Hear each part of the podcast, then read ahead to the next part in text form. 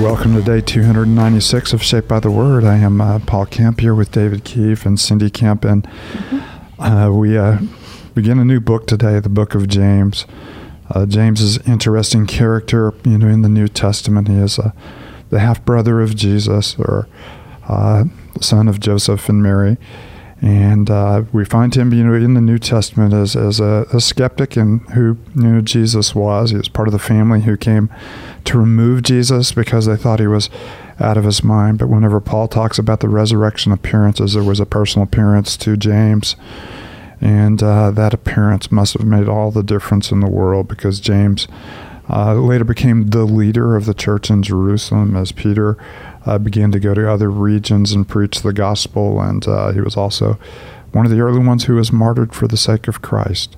And when he introduces himself in the letter, uh, he doesn't say James, the brother of Christ. He says uh, James, the servant of God and of our Lord Jesus Christ.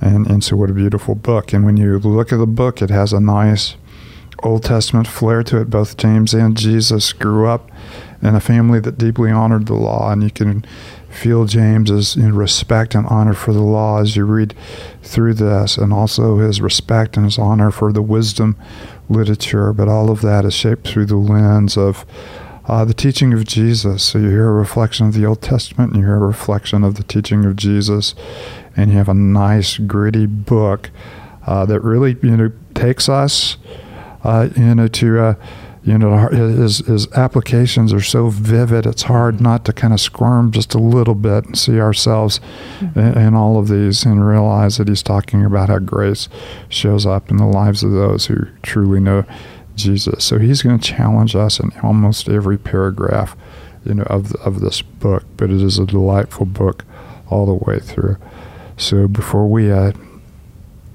begin with james chapter 1 and his challenges to us through the law, through the prophets, through the wisdom literature, and through the lens of Jesus. Uh, let's offer ourselves in this moment to the Lord and this week to the Lord to be formed by this book. David, why don't you lead us in prayer? Let's pray. And Father, we do thank you so much for the wonderful story of, of, of how the, the wonder of Christ even transformed um, his brother James. And we thank you so much for the good news of the gospel and how it does have a profound effect, not just on uh, certain parts of our life, but on all of our life. And so, as we enter now into the book of James and are going to be challenged and, and convicted, um, we do ask that we would uh, lean deeply into your grace, ask you in your wisdom to um, meet us and to help us um, live out more faithfully what it means to be a follower of, of Jesus. So may you do that deep work uh, in our hearts and our lives over the next few days as we look at this uh, wonderful and deeply convicting book. And so we ask you to do this work for your glory and, that you would transform us. Uh, we pray this all in the name of Jesus. Amen. James, a servant of God and of the Lord Jesus Christ, to the twelve tribes scattered among the nations, greetings. Consider it pure joy, my brothers and sisters, whenever you face trials of many kinds, because you know that the testing of your faith produces perseverance. Let perseverance finish its work, so that you may be mature and complete, not lacking anything. If any of you lacks wisdom, you should ask of God, who gives generously to all without finding fault, and it will be given to you. But when you ask, you must believe and not doubt, because the one who doubts is like a wave of the sea, blown and tossed by the wind. That person should not expect to receive anything from the Lord. Such a person is double minded and unstable in all they do. Believers in humble circumstances ought to take pride in their high position, but the rich should take pride in their humiliation, since they will pass away like a wildflower. For the sun rises with scorching heat and withers the plants, its blossoms fall, and its beauty is destroyed in the same way.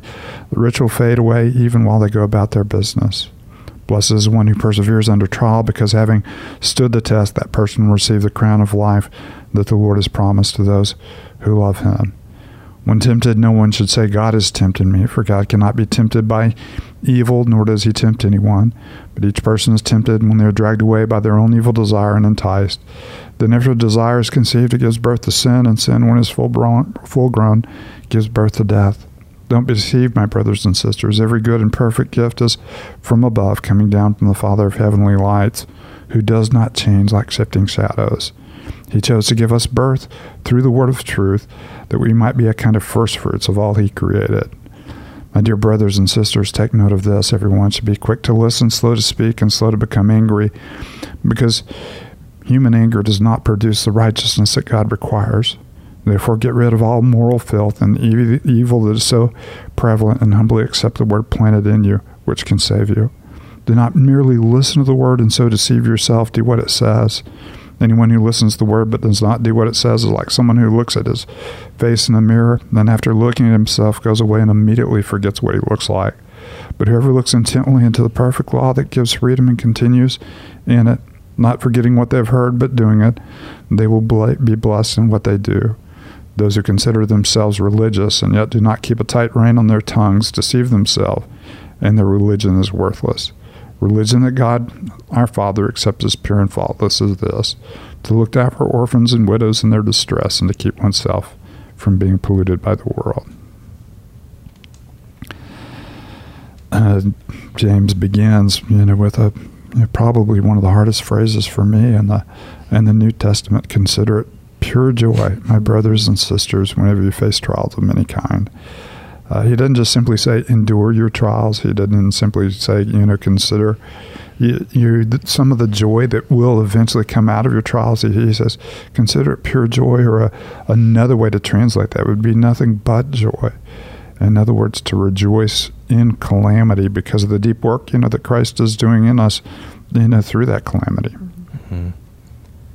No, James, uh, this is a hard hitting book for me. Um, I was reading earlier. I mean, and there's like 108 verses in the Book of James, and, and 50 of them they're saying are potentially imperatives, like this these kind of calls to commands and essentials and the urgent matters of the Christian life. Uh, no, Jamestown is not. Yeah. You might want to consider this. You, yeah. ought, you ought to be doing this. Yeah. And, and, even in you know, yeah, but I do like even in he does kind of have a, a hard edge potentially.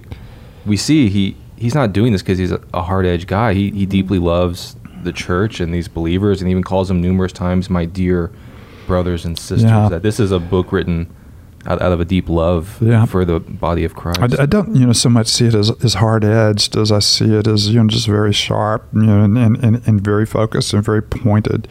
And so his words, as you view, very you know very straight, you know, very straightforward. Uh, you know that you see in it, you know, some nice gentle encouragement. Uh, and you, you see those of you in a low position take pride in the exaltation mm-hmm. you've received in the you know you've received in the Lord Jesus Christ. And then of course he reverses of that. Those of you who are, are very rich, you know, need to be humbled by the fact mm-hmm. that all of the stuff that, that that you have valued in the past is uh, you know, slowly passing away. It's just going to be like a, a flower on a piece of wild grass where the blossom fades and it falls out and, and, and it goes away. And, and, so you should take pride in your, your humble position. Of course, that's the work of the gospel. It exalts uh, those who are lowly and it humbles those, you know, who are exalted. And, and so it's a really nice, there's some nice deep theology and in case you know in case you're missing you know the word of you know the word of grace in there uh, you know i love you know verse 46 or you know i'm sorry verse 17 every good and perfect gift is from above coming down from the father of heavenly lights who does not change like shifting shadows he chose to give us birth through the word of truth that we might be a kind of first fruits of all he created now that's crazy isn't it mm-hmm. because when we think of the first fruits of creation we we go back to the book of Genesis. Mm. And yet, the first fruits of God's creation is what is now happening in Christ. Uh, the purpose in creation is now being fulfilled in us. The purpose in the giving of the law is now being fulfilled in us. The purpose of the promises of the Old Testament prophets are now you know, being fulfilled in us. So we are the first fruits of all God's works, which have culminated in Christ. And it begins uh, with new birth through the Word of God, mm-hmm. you know, which mm-hmm. is preached to us. And I really love it. Kind of dovetails on that on 21. Just the way that you um, deal with sin is that you humbly accept the word planted in you, which can save you.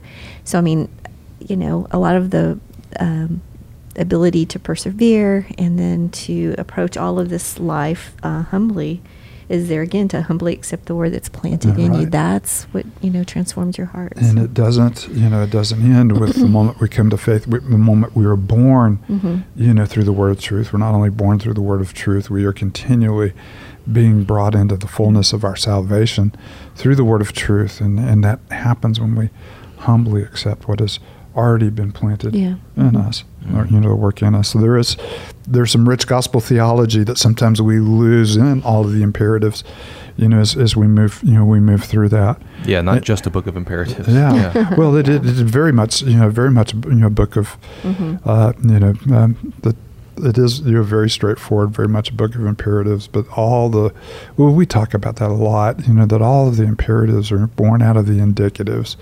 The indicatives describe who we are in Christ. The imperatives how we live out who we are in Christ. And we are Mhm. people who have been born by the word of truth, and who are being saved, you know, by the word of truth and the work that He has done in us. So Yeah.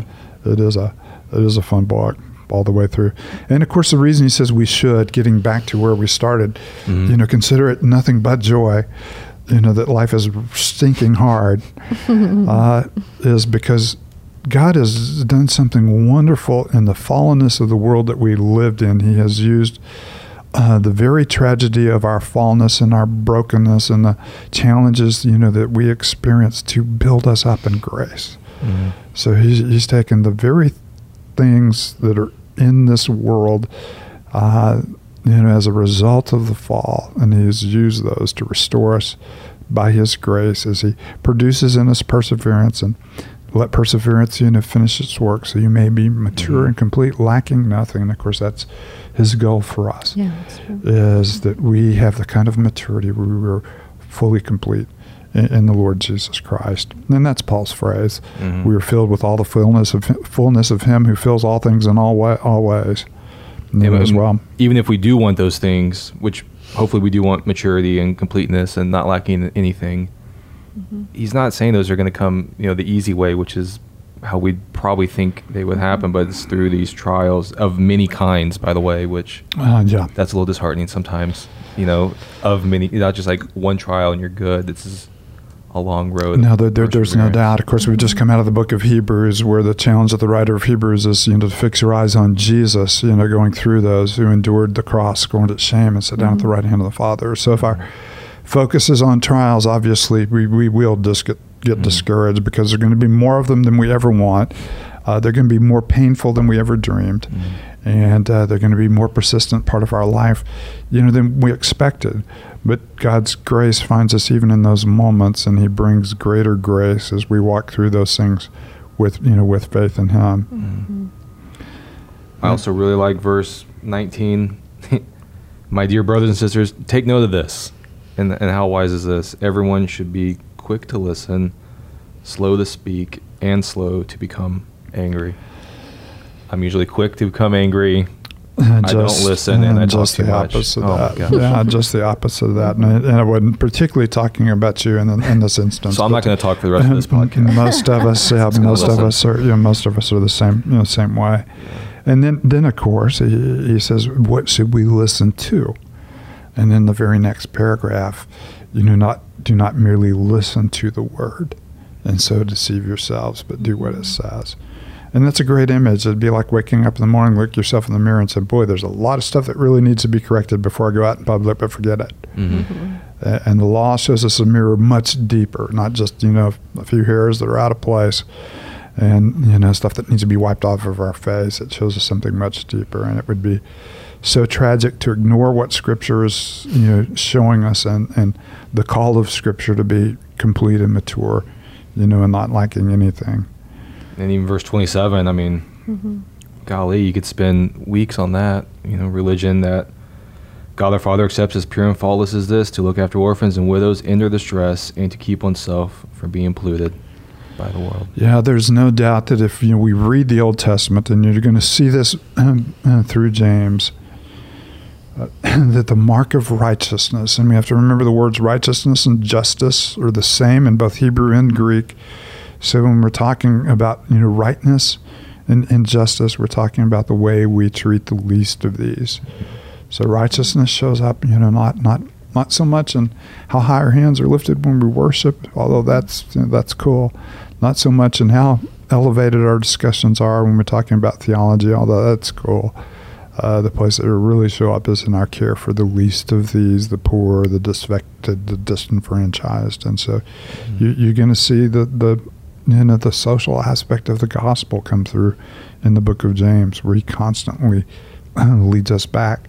And, and, of course, he's already started that by you know, addressing the poor and saying, "You have such a high position in Christ," mm-hmm. and he's going to teach us to look at look at those around us who are poor and disaffected through those same lens. We need to see them. Mm-hmm. Matter of fact, next chapter we'll mm-hmm. start with favoritism. Yeah, uh, we we need to see them in the way that Christ sees them.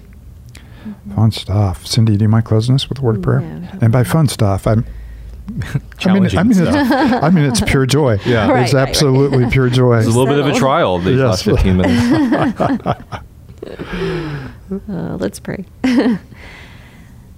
Father, we acknowledge, we know that our hearts are deceitful above all things, and Scripture says, Who can know it or know them? But Father, we thank you that you know our hearts, and uh, you challenge us with your word to um, have us look at our own hearts, Lord, and see the sin that's there, and see where, Father, there's pride, and Lord, where there's um, discontentment uh, Father, where we're not loving well. And so we thank you that your word does this for us. We ask, Father, that we would lean into that, that we would um, have our hearts be open and teachable and moldable in your hands, and that we would not be like one who would look in a mirror and walk away, Father, but that our hearts would be trained, changed and transformed by the power of your Spirit. And it's in Christ's name that we pray. Amen.